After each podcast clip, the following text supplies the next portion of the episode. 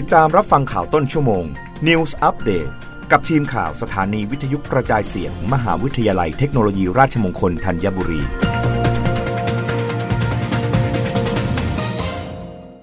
รับฟังข่าวต้นชั่วโมงโดยทีมข่าววิทยุราชมงคลธัญบุรีค่ะ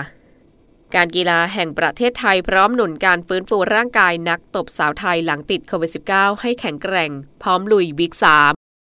บิ๊กก้อง ดรก้องศักดิ์ยอดมณี ผู้ว่าการการกีฬาแห่งประเทศไทย หรือกกทเปิดเผยว่าสำหรับทีมวอลเลย์บอลหญิงทีมชาติไทย ที่สามารถทำผลงานได้อย่างยอดเยี่ยม ในการแข่งขันวอลเลย์บอลเนชั่นลีก 2022 ซึ่งผลการแข่งขันที่ผ่านมา ซึ่งผลการแข่งขันที่ผ่านมา นับเป็นหนึ่งความภาคภูมิใจของประเทศไทย ที่สร้างความสุขและชวนให้แฟนๆกีฬาชาวไทยติดตามเชียร์เสมอมา ซึ่งการสนับสนุนจากหลาย ๆ ภาคส่วนถือเป็นสิ่งสำคัญไม่แพ้กัน และกกทเป็นหนึ่งในหน่วยงานที่ทำให้การสนับสนุนวิทยาศาสตร์การกีฬาในด้านต่าง ๆ ให้กับนักกีฬาวอลเลย์บอลหญิงทีมชาติไทยเสมอมา ก่อนหน้านี้นักกีฬาวอลเลย์บอลหญิงทีมชาติไทย ได้ทำการตรวจหาเชื้อโควิด -19 ด้วยวิธี RT-PCR และพบว่ามีผลเป็นบวกจำนวน 8 คนได้แก่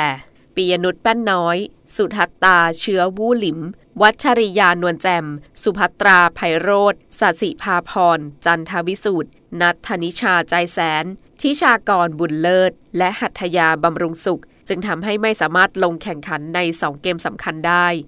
และถึงแม้นักกีฬาทั้ง 8 คนจะหายป่วยกลับมาลงแข่งขันได้เหมือนเดิม แม้สภาพร่างกายยังไม่เต็ม 100%เปอร์เซ็นต์ แต่นักกีฬาทุกคนก็พยายามเล่นอย่างเต็มที่ เพื่อแฟนๆกีฬาชาวไทย กกทพร้อมให้การสนับสนุน วิทยาศาสตร์การกีฬาด้านการฟื้นฟู และดูแลรักษาอาการบาดเจ็บของนักกีฬารวมถึงการฟื้นฟูร่างกายหลังติดเชื้อโควิด -19 ให้กลับมาแข็งแรง สามารถแข่งขันวอลเลย์บอลเนชั่นลีก 2022 ได้อย่างต่อเนื่อง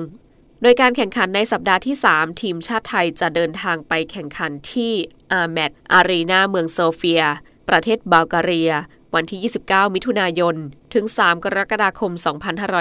2565 ที่ผ่านมาทีมชาติไทยลงแข่ง 8 นัด ชนะ 4 แพ้ 4 มี 12 คะแนน รั้งอันดับ 8 ของตาราง ส่วนอันดับโลกนักตบสาวไทย มี 205 คะแนน รั้งอันดับที่ 14 ของโลกรับฟังข่าวครั้งต่อไปได้ในต้นชั่วโมงหน้ากับทีมข่าววิทยุราชมงคลธัญบุรีค่ะ รับฟังข่าวต้นชั่วโมง News Update ครั้งต่อไป กับทีมข่าวสถานีวิทยุกระจายเสียง มหาวิทยาลัยเทคโนโลยีราชมงคลธัญบุรี